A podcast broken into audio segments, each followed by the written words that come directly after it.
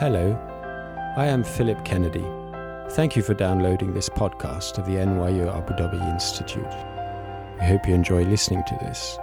For more information about our programs, please visit www.nyuad.nyu.edu/institute.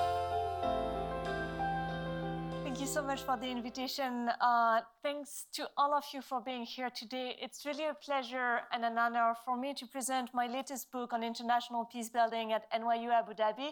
Uh, not only because it's my first time in this part of the world, but also because, uh, as you heard, I'm an NYU grad, so it feels a little bit like going back home. And so let me tell you a few words about uh, what motivated my project, what got me started, and five years later eventually resulted in my new book, Peaceland.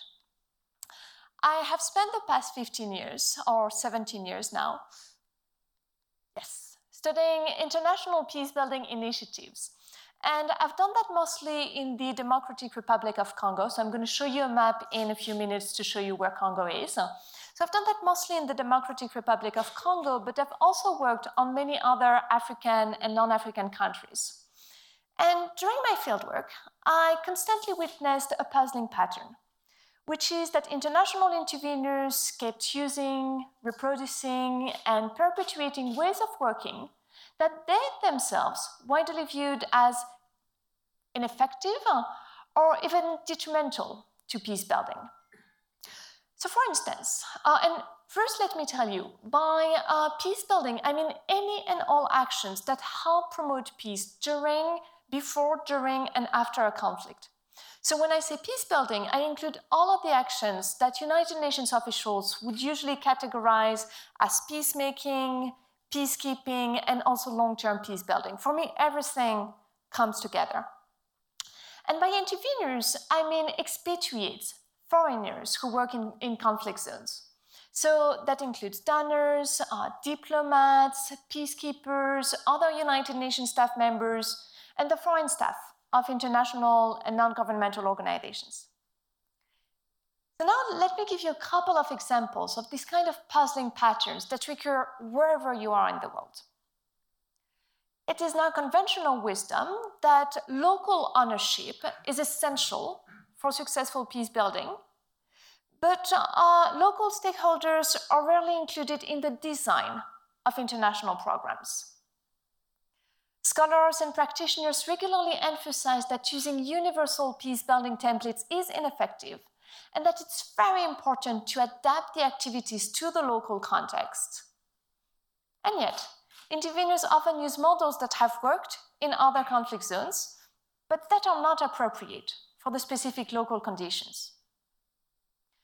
Local people and interveners themselves deplore the expatriates' tendency to, to live in a kind of bubble where they interact mostly with other expatriates and where they lack contact with host populations. And yet, this phenomenon still recurs in virtually all areas of intervention. Why? And to me, the persistence of these inefficient modes of operation is all the more puzzling because interveners are not indifferent or callous. Most of them care a lot about the effectiveness of their actions. They're not stupid. Most of them are intelligent, well read, well educated people. Some of them even have a master's or a PhD from NYU or from Columbia University. And the problem is not even that they are oblivious to the consequences of their standard practices. Some of them are actually very uncomfortable with the way international peace building operates on the ground. So, my book is an attempt at understanding why interveners contribute to perpetuating modes of operation that they know, that we all know, are inefficient, ineffective, even counterproductive. What I also found striking when I was in the field is that a number of individuals and organizations ignore or even actively challenge the international peace builders' dominant practices. And these people suggest alternative modes of operation, the existence of these exceptional cases raises two questions for me. First, what can we learn from them in terms of increasing the effectiveness of international peace building? And second, why haven't they managed yet to convince their colleagues to adopt the alternative modes of operation that have proved to be more effective? So, identifying the factors that impact the effectiveness or ineffectiveness of international peace building is of critical importance for scholars like me, for practitioners, and obviously for people living in conflict zones.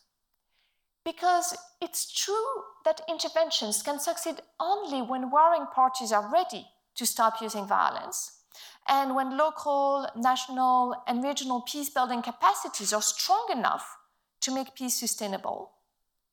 But despite their limitations, external contributions can make the difference between war and peace.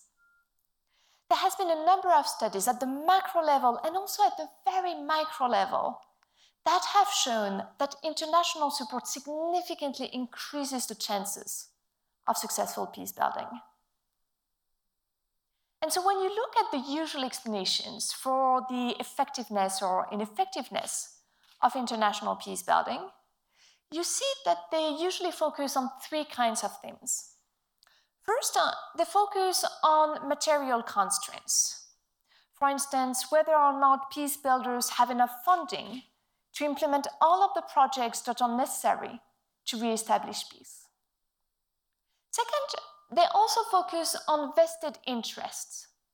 That is, peace builders prioritize either the pursuit of peace, which increase peace building effectiveness, or they prioritize the pursuit of their own national, political, economic, organizational, professional, military, security interests. And as a result, their project effectively promote these vested interests but they have little effect on the actual construction of peace. And the last kind of explanation focuses on the imposition of liberal templates and values. Many scholars argue that Western liberal values orient interventions towards strategies that are ill adapted to local conditions, and that this leads to peace building failures, while interventions that are culturally appropriate are much more effective.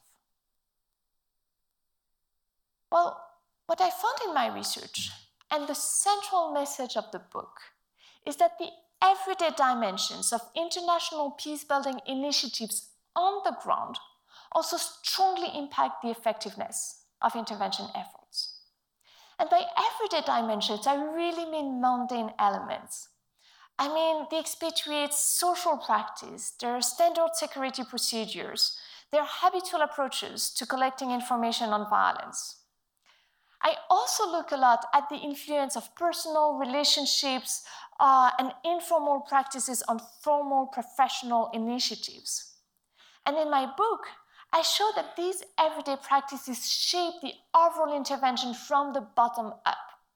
They enable, they constitute, they help reproduce the macro level policies, strategies, institutions, and discourses that other political scientists usually study. They also explain the existence and the perpetuation of ways of working that interveners themselves widely view as inefficient, ineffective, even counterproductive. And I want to clarify from the start that my approach and existing explanations are not mutually exclusive, but rather they're complementary. And another important point is that my argument is not that we should eliminate, eliminate interventions altogether. There is, in fact, a wide consensus among scholars and host populations that external support and external expertise are often, not always, but often necessary for successful peace building. Foreign interveners have a number of distinct advantages when they are deployed on the ground in conflict zones. And I've listed the most important of these advantages on this slide. So what we need is not to forfeit these contributions, but rather to think about how we can increase the effectiveness of international peace efforts. So, in the rest of this talk, I'm going to tell you a few words about my theory and research methods and about the main contributions of my analysis. And then I'll spend most of the time talking to you about my findings. So, first, uh, I will explain how interveners construct knowledge of their areas of deployment. And I will trace the impact that this process of knowledge construction has on peace building effectiveness. So it sounds very abstract and, and very boring uh, the way I say it, but I promise it's fascinating and it's not abstract at all. Um, and then I will look at the everyday routines that make possible the counterproductive practices and narratives that I analyze in the first part of the talk. And again, I will look at the impact of these everyday routines on peace building effectiveness. And I, was I will conclude by uh, emphasizing again the policy implications of my analysis. So, but first, uh, a few words on peace building and the research on peace building. I think that there are two major problems with the existing research on international peace building. The first problem is that most scholars focus on capital cities, headquarters, and on the dynamics of interventions at the national and international levels. While, in fact, uh, field based peace builders enjoy substantial leeway in implementing their on the ground operations. Because the instructions from capital cities and headquarters must always be interpreted, and because there is often a very wide divide between field offices and capital cities and headquarters. So it's very important to analyze the specific dynamics of on the ground peace building. The other major gap is that most analysts focus on macro level policies, strategies, institutions, and discourses. And this focus on the macro level creates two significant research gap, gaps that a focus on the everyday practice of peace building on the ground will fill. First, we know a lot now about macro level policies, strategies, institutions, discourses, but as of now, we know much less about the nuts and bolts of peace building. The banal, the everyday activities that actually make up the bulk of the peace building work. The other major gap is that we have many fascinating ethnographic analyses of how the cultures and practices of host populations can promote or impair effective peace building. But as of now, we know much less about how the daily lives of the interveners, uh, their social circles, and the way they approach their work on an everyday basis actually influence macro level actions and strategies. And a few scholars have started looking at this topic in recent years, uh, but they focus on humanitarian aid, uh, democratization, space and security, or local ownership.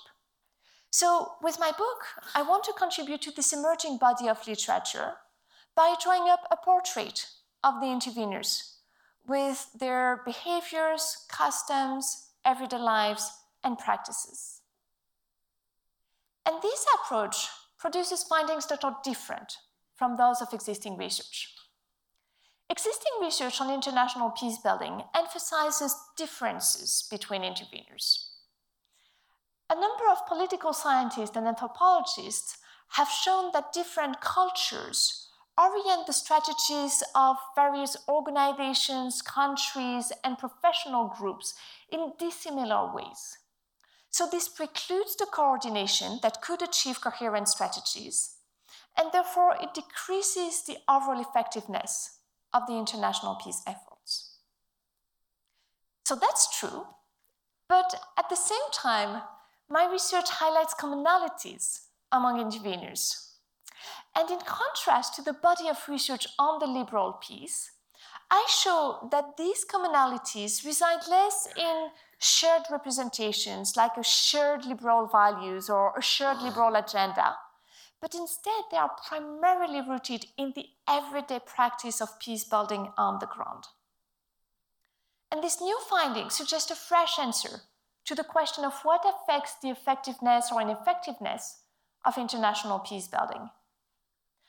I argue that the everyday practice of peace building on the ground is just as important to study as the content or the ideological dimensions of the programs. And so, to document the influence of the everyday on international peace building initiatives, my research strategy has been to spend more than a year in the Democratic Republic of Congo. So, you can see Congo here on the maps.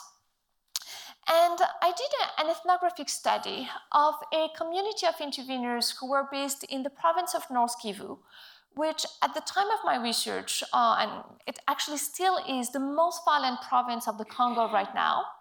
And because it is so violent, violent, it hosts a very wide variety of interveners who come from all kinds of national, professional, organizational, and religious backgrounds. But while this in depth ethnographic analysis gave me access to the culture of the interveners, I needed to distinguish between those collective understandings that are shared only by peace builders who are deployed in Congo from those that are shared by all peace builders, independently of where they are deployed. So I conducted research visits to other theaters of intervention to assess the generalizability of my findings from the, the intervention in Congo. I did research in South Sudan, Burundi, Cyprus, Israel and the Palestinian territories, and Timor Leste. And if you're interested, I'm happy to explain during the discussion why I chose these cases as shadow cases for my research. And I also built on my own experience as an intervener in Afghanistan, Kosovo, Congo, and Nicaragua, um, and obviously on practitioners' reports and academics' writings on many other international interventions. And in my main field slides, I collected four kinds of data to develop my analysis. So field observations uh, in various conflict zones, um, something like I think I have three, more than three years of field observations. Um, I have 294 in-depth interviews uh, with uh, all kinds of interveners and with local authorities, local staff, local populations. And that's in addition to 330 interviews that I had conducted for a previous project on peace building for my first book. Uh, and for this project, I also interviewed interveners, but also perpetrators of violence, victims of violence, uh, business people, I mean, all kinds of people. So interviews, uh, analysis of multiple documents, of course, and also what was really, really useful for this project was what we call participant observations, uh, which included things like patrolling with United Nations peacekeepers uh, and implementing uh, reconciliation projects with non-governmental organization staff members. So this, I, I, really like this picture because that's me trying to pass as a blue helmet and, and going on patrol, you know, with, with the peacekeepers who are behind me. And I find this photo really funny because at the time, uh, I, I, really thought that I was passing for a blue helmet and I was passing for a peacekeeper. And I was so proud of myself during the whole patrol. Uh, now, uh, you have to realize that it was an Indian contingent. Uh, and Indian women were not allowed to work as peacekeepers in Congo because it was too dangerous. So first I had a gender problem. Uh, I, it was really difficult for me just to pass for uh, an Indian peacekeeper. But the thing that was even more problematic, at least from that picture, is that if any of you has a military background, you can see the problem here. Uh, my bulletproof jacket is the wrong way. Um, and I kept patrolling, like being super proud, but being like, this is heavy and it doesn't protect anything. I really wonder why they're carrying these things around. But and nobody told me anything. And it was only when we were back to the base that people were like, well, you know, it's, it's, you should have put it the other way. Okay. Anyway, so that's me being a good ethnographer and really trying to do things like a peacekeeper. Um, but let me focus on what's really, really interesting, which is the findings. So the first part of my book traces how interveners construct knowledge of their areas of deployment. And I first focus on the struggle over which and whose knowledge matters in peace building. In the current international system, the most valued expertise is that of interveners trained in peace building, humanitarian, and development techniques, and with extensive experience in a variety of conflict zones. In contrast, the interveners who stay too long in a specific place are considered to have gone native, and they are thus discredited. The consequence is that of all the expatriate peace builders that I met, only a few had pre existing knowledge of their countries of deployment. So, valuing thematic expertise, so thematic expertise will be something like knowledge of human rights or gender issues or election organizations. So, valuing thematic expertise over local knowledge results from various social dynamics, including the process of professionalization of international peace building, which has increased the effectiveness of intervention programs on the ground. But valuing thematic expertise over local knowledge also results in standard ways of working in the field that decrease the overall effectiveness of the international peace efforts. For instance, it legitimates the deployment of people who do not speak any of the local languages, even though on the ground, everyone identifies the intervener's lack of linguistic ability as one of the main obstacles to effective peace building. It also leads to high rotation among interveners, which has a lot of negative consequences, like uh, lack of institutional memory and a lack of understanding of local contexts. Even more importantly, valuing thematic expertise over local knowledge also asserts the superiority of the international staff who are viewed as having the consequential knowledge of our local employees. In virtually all aid and peace building organizations, whether diplomatic, um, international, or non governmental, expatriates are in management positions and local people make up the staff very few local people make it into leadership positions in their countries of origin. To move up the hierarchy, they have to go abroad and become expatriates. And let me tell you a story that illustrates how the very fact of being local changes the way interveners relate to a person and his ideals. So one of my interviewees, Michel, was a Congolese businessman. He's still a Congolese businessman. And Michel is from a mixed background. He has Belgian, Congolese, and Portuguese ancestors. And Michel was very frustrated by the way interveners behaved toward him and toward other Congolese elites during meetings. He thought that interveners were talking down to local counterparts and that they didn't take local ideas into account. So during a meeting abroad, Michel conducted an experiment. Instead of introducing himself as Congolese, uh, as he usually did, uh, he pretended that he came from Puerto Rico. And the approach in the meeting was completely different. He had much more credibility and much more influence when he passed as an outsider.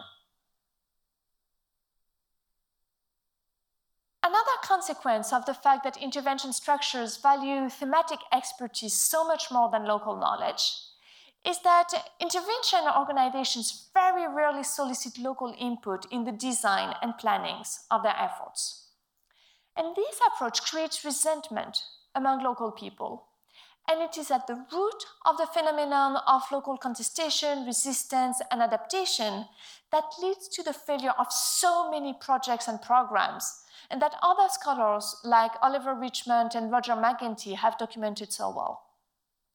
So, of course, uh, local partners regularly resist international programs uh, for their own benefits. Uh, for instance, because they want to pursue their own personal, economic, political, social, uh, military, security agendas, or just because they don't care about building peace. But not all local people have this kind of vested interest. And instead, many of them truly care about building peace in their countries. And most of them would truly benefit from very successful international peace building programs. And for more stable conditions. So it's really important that we understand why the people who would in fact benefit from successful international peace building programs instead reject or distort them. And the main reason is the premium that interveners place on thematic expertise over local knowledge. In all of the countries in which I worked, local stakeholders complained that international peace builders were, and I quote, arrogant, and that they provided aid in a humiliating manner. And my interviewees emphasized that the arrogance resided in thinking that the international ways of working is better than the local ones and in failing to pay attention to local ideals. And what's absolutely critical for the research on peace building is that I heard these kind of criticisms against all kinds of international programs and all kinds of international projects. So, not only those that were obviously shaped by liberal values, like programs that, for instance, uh, insist upon organizing elections but I also heard these criticisms against programs that had absolutely no relationships with Western or liberal values, like programs that uh, build foreign rather than local models of toilets to respond to water and sanitation emergencies. And my interviewees were very clear. They said that they do not resist or reject the international programs because of their content, uh, such as the supposed Western or liberal characters of the program. Instead, they reject the very act of imposition, regardless of whether or not they like the strategies and the values that the programs convey. And the international and non governmental organizations that fight against these trends are excellent illustrations of the advantages inherent to valuing local knowledge on par with thematic expertise. The few comparative evaluations of their efforts that exist show that these organizations are much more effective at promoting programs that are locally owned and locally supported and therefore effective and sustainable. So, the next chapter of the book studies the everyday manner in which, in these circumstances, the international peace builders, those that are not exceptions, make sense of their environments. And I showed that interveners face multiple obstacles when they try to uh, collect and analyze data on their areas of deployment. And I traced the key consequences of the resulting lack of understanding of local contexts. And one of these key consequences is that the lack of understanding of local conditions regularly entices international peace builders to rely on simple and often overly simplistic narratives to design their intervention strategies.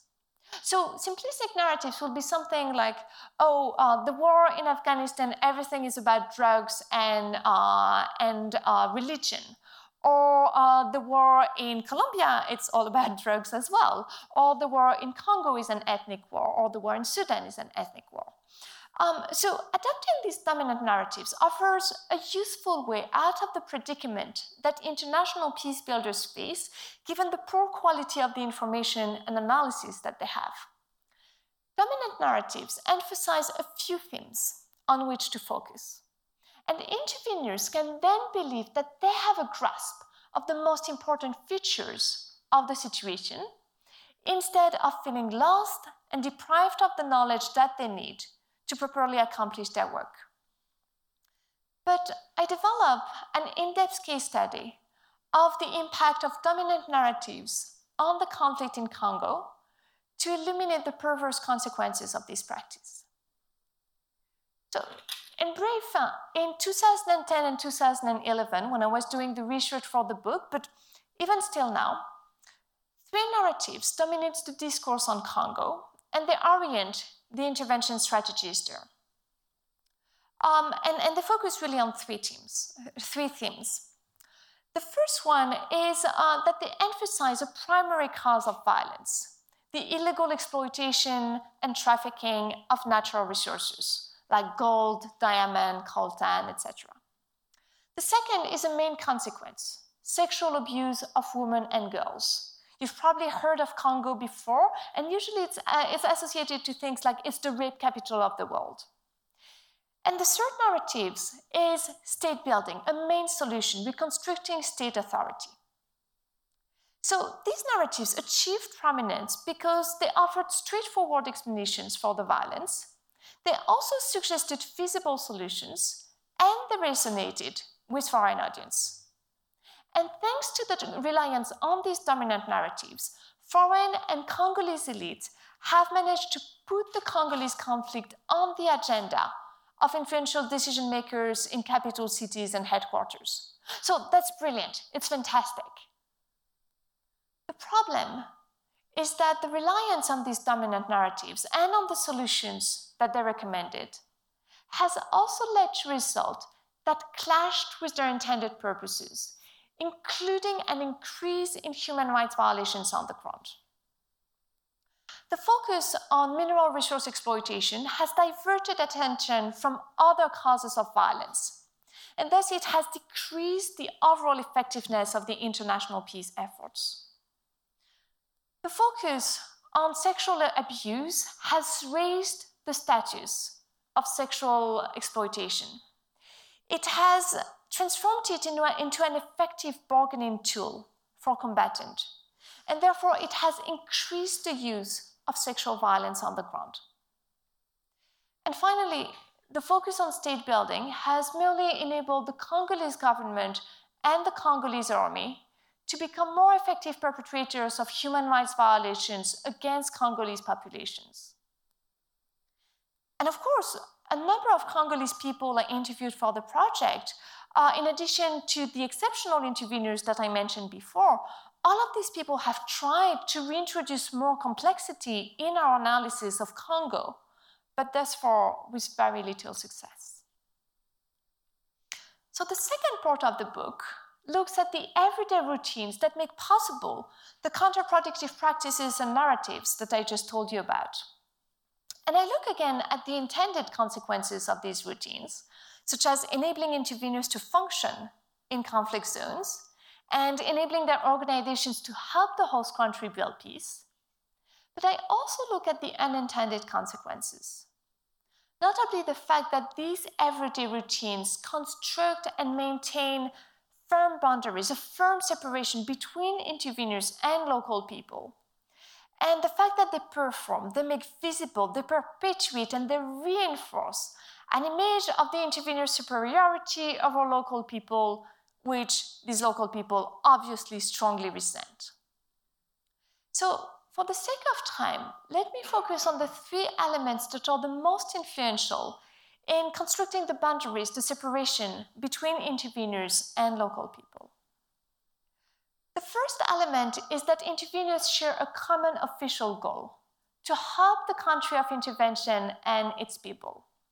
And that's something very clear in the quote that I put at the top of the slide here, we're all part of a club. We're all here to help Congo.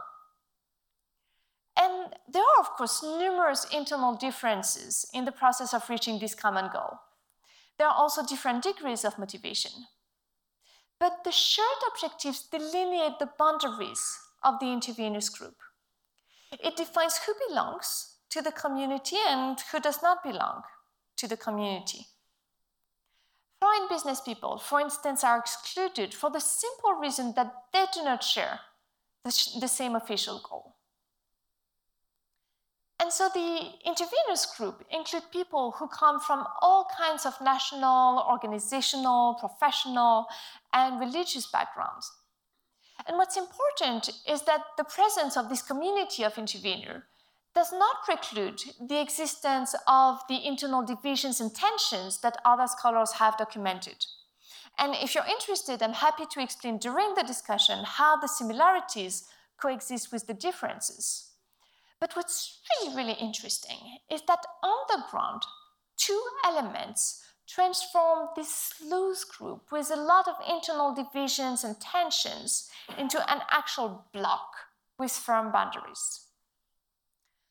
The first element is that interveners share a common experience of life in conflict zones. And that goes well beyond the shared characteristics that we all know about uh, like the fact that interveners drive in big SUVs, uh, that they have favorite bars, inside jokes, favorite topics of discussion. Beyond these superficial characteristics, I showed that the feeling of belonging to a specific group is rooted primarily in the fact of being a foreigner, living and working with no family life, constant fear, lack of basic facilities, and usually a job that is emotionally draining. And the quote that I put on the slide is typical of what I heard during my interviews and what I observed and experienced during my fieldwork. In war situations, you're in it together. In a country that you do not know, where people speak other languages that you do not understand. We interveners, we interact with local people all day long. But there are times when you want to eat your own food, speak your own language, listen to, uh, to your own music. And at that point, my interviewee stopped and she looked me in the eyes and she said, You and I, we have millions of things in common. And you have to realize, I've never met this person before. And very clearly, we have completely different backgrounds in terms of national origin, profession, organizational affiliations. And yet she tells me, you and I, we have millions of things in common. You and Congolese, you have two or three things in common apart from work. This is why the expats go together. Because the expats in any country need to have a place where they can go and sit down just so that they are in their own world. It is necessary to keep you sane and anchored. And I heard this kind of deep, very emotional talk from all kinds of interveners, no matter where they came from, which functions they had, and what organizations they worked for. The other element that helps reinforce the feeling of community, despite all of the internal divisions and tensions, is the presence of others against whom interveners can construct their group identity. And these others are notably the so called locals, uh, meaning the uh, local authorities and populations who are the intended beneficiaries of the international intervention. And again, I think that's something very clear from the quote on the slide. You and I, we have millions of things in common. You and Congolese, you have two other things in common apart from work. And it's important to note that local people share responsibility for the separation that exists between them and interveners. In many settings, local people treat all expatriates as alike and separate from themselves, regardless of the intervener's national origin, profession, and organizational affiliations. And this reinforces the sense of community among interveners, and it further widens the split between the two groups. Local people also often make it extremely difficult for international interveners to integrate in their local communities. And that's something that's, again, very clear, I think, from the quote that I put on the slide. So I'm going to let you read it, but I want to tell you why I think this quote, I, I love this quote, because this is a quote from one of the exceptional interveners uh, that I had interviewed. He had spent eight years in Congo he had learned local languages. He had tried to develop strong friendship with Congolese people. He had married a Congolese woman and he had a child who was half Congolese. And yet, as you can see here, he felt that only his wife and his immediate relatives fully accepted him, while none of his other contacts did. And that's a complaint that I heard many times when I was talking with the interveners who tried to break the boundaries, the separation between them and local people. And my point here is that turning to other expatriates for support is a perfectly understandable response to the daily difficulties of working on the ground in conflict zones. It enables interveners to function in the difficult environments that they face but this habit also has counterproductive consequences that decrease the overall effectiveness of the international peace efforts. And And there are many other everyday routines that interveners have to follow on the ground just to be able to live and work in, in every day. Uh, lots of routines that actually have the same kind of counterproductive consequences. Take the very fact of having to help be your primary objective and identifying local authorities and populations as beneficiaries. Well, this actually embodies a claim to the moral high ground. And that was something evident in the saying that constantly recurred in my interviews in Burundi, South Sudan, and Congo. The hand that gives is always higher than the hand that receives. Take also the interveners' uh, security routines uh, such as driving with the doors locked and the windows closed, or living in these big compounds with a lot, a lot of barbed wires around them. Well, these security routines, again, are perfectly understandable responses to danger, right? But at the same time, they further separate expatriates from local people. In the words of a Kenyan interviewee, they transform expatriates into other kinds of human beings. They also reinforce the data collection and analysis problems that interveners face because they curtails the interveners' understanding of the local realities that they want to change. And in the book, I look at many other everyday practices and narratives, uh, such as striving to remain neutral and impartial, advertising actions, perpetually writing reports, and quantifying the results of actions. And again, I show that all of these routines are perfectly understandable responses to the daily difficulties of intervening on the ground in conflict zones.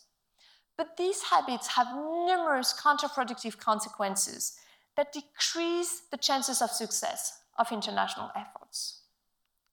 And again, the interveners who develop personal and social relationships with their local counterparts who forego standard security routines, who avoid uh, advertising their actions, basically the interveners who break the patterns that I just told you about, these people end up, implement, end up implementing projects that are much more effective.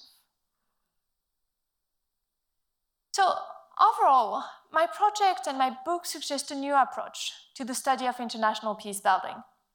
An approach focused on the everyday practice of peace building on the ground. This new approach produces findings that are different from those of existing research. While existing research on international peace building emphasizes differences among interveners, my research highlights commonalities among them. And in contrast to the body of research on the liberal peace, I show that these commonalities reside less in shared values or shared representations, but they, they lie instead in the everyday practice of peace building on the ground. And these new findings suggest a fresh answer to the question of what affects the effectiveness or ineffectiveness of international peace building. Macro level policies, strategies, institutions, and discourses are not the only determinant of peace building effectiveness the everyday practice of peace building on the ground also matters tremendously. And it is by looking at these everyday practices and habits that we can understand why interveners contribute to perpetuating modes of operation that they know, that we all know, are inefficient, ineffective, even counterproductive. Everyday practices, habits, narratives are perfectly understandable responses to the daily difficulties of intervening on the ground in conflict zones. They enable interveners to function in the difficult environments that they face, but they also have numerous counterproductive consequences that decrease the overall effectiveness of the international peace efforts. And of course, I have developed a lot of policy recommendations based on this analysis. I have something like 30 pages of that in the book. Uh, but the time for my presentation is almost up. Uh, so I'm just going to take one minute to emphasize the main ideas. International interveners could rebalance the role of local and thematic knowledge by following the model of the exceptional organizations that I've mentioned during this talk. So concretely, That would mean changing recruitment and promotion practices for interveners, relying much more on local employees, and creating tools and structures to gather local input from intended beneficiaries and from local communities. We could also help break the boundaries between interveners and local people by promoting socialization between interveners and their local counterparts, by creating structures for better relationships between interveners and their local partners, and by convincing interveners to forego standard security routines and the requirement to advertise their actions. And local people could further help break these boundaries by changing the way they routinely interact with local peace builders. So, this is a very brief summary of a 330 page book and of 15 years of research. So, of course, my analysis is much more detailed than what I've been able to explain in a 30 40 minutes presentation. And I'd be, much, I'd be more than happy to give you more details on any of my points during the discussion if you're interested.